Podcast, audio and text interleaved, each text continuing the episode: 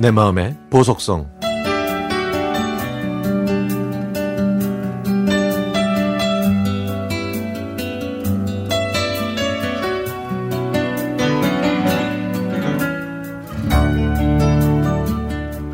저는 1990년에 고등학생이 됐습니다.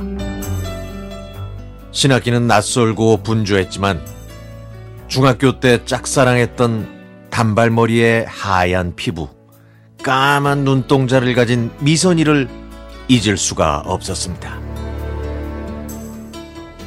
제가 어디서 그런 용기가 났는지 고백해야겠다는 생각을 하고는 미대 입시생답게 편지에 그림을 그려서 마음을 고백하기로 했죠. 드디어 디데이. 야간 자율학습과 화실까지 빠지고 미선이가 내리는 버스 정류장에서 무턱대고 기다렸습니다. 그런데 밤 10시가 넘도록 미선이를 만나지 못해서 하는 수 없이 미선이 집 앞에 가서 문 밑으로 편지를 밀어넣고 왔죠. 그리고 편지에 만나자고 한 날에 한 줄기 희망을 품고 공항동의 한 은행 앞에서 미선이를 기다렸는데 하하 거짓말처럼 미선이가 나타났습니다. 저희는 영화를 보려고 두시간 가까이 버스를 타고 대학로로 향했죠. 얼치기 고등학생이었지만 대학로 마로니에를 걷고 있으면 마치 사랑이 이루어질 것 같은 느낌이었거든요. 하지만 이 꿈 같은 첫 만남은 마지막 데이트가 되고 말았습니다. 다음에 또 만나자고 했지만 다시는 못 만났거든요. 그래도 제 진심을 담아 고백했고 데이트까지 했으니까 후회는 없습니다. 고등학교를 졸업한 저는 미대에 입학하고 군대에 다녀왔는데요. 바로 이때가 IMF 구제금융 시절이었습니다. 아버지 사업은 힘들어졌고, 그래서 저희 가족은 뿔뿔이 흩어져야 했죠.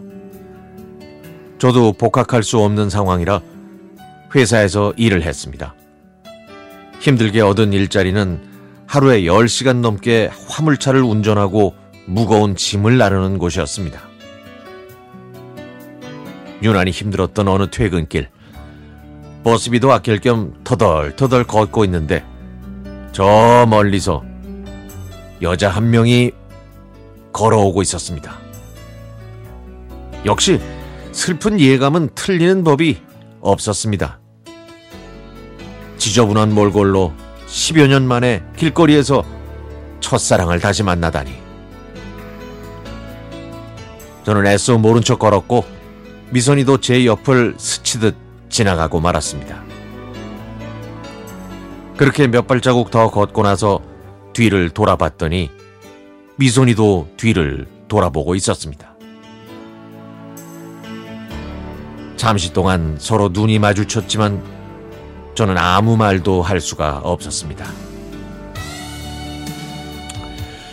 그러자 하루의 고단함은 눈물로 흘러내렸죠.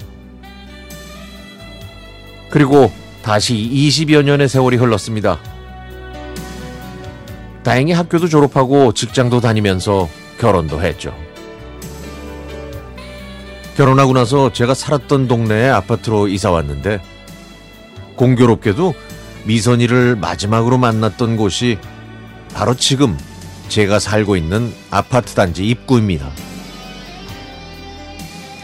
현재는 미선이가 어디서 어떻게 사는지 모르지만 그날의 기억 때문인지 저는 동네 마트에 갈 때도 아이들을 픽업할 때도 꽃단장을 하고 나갑니다.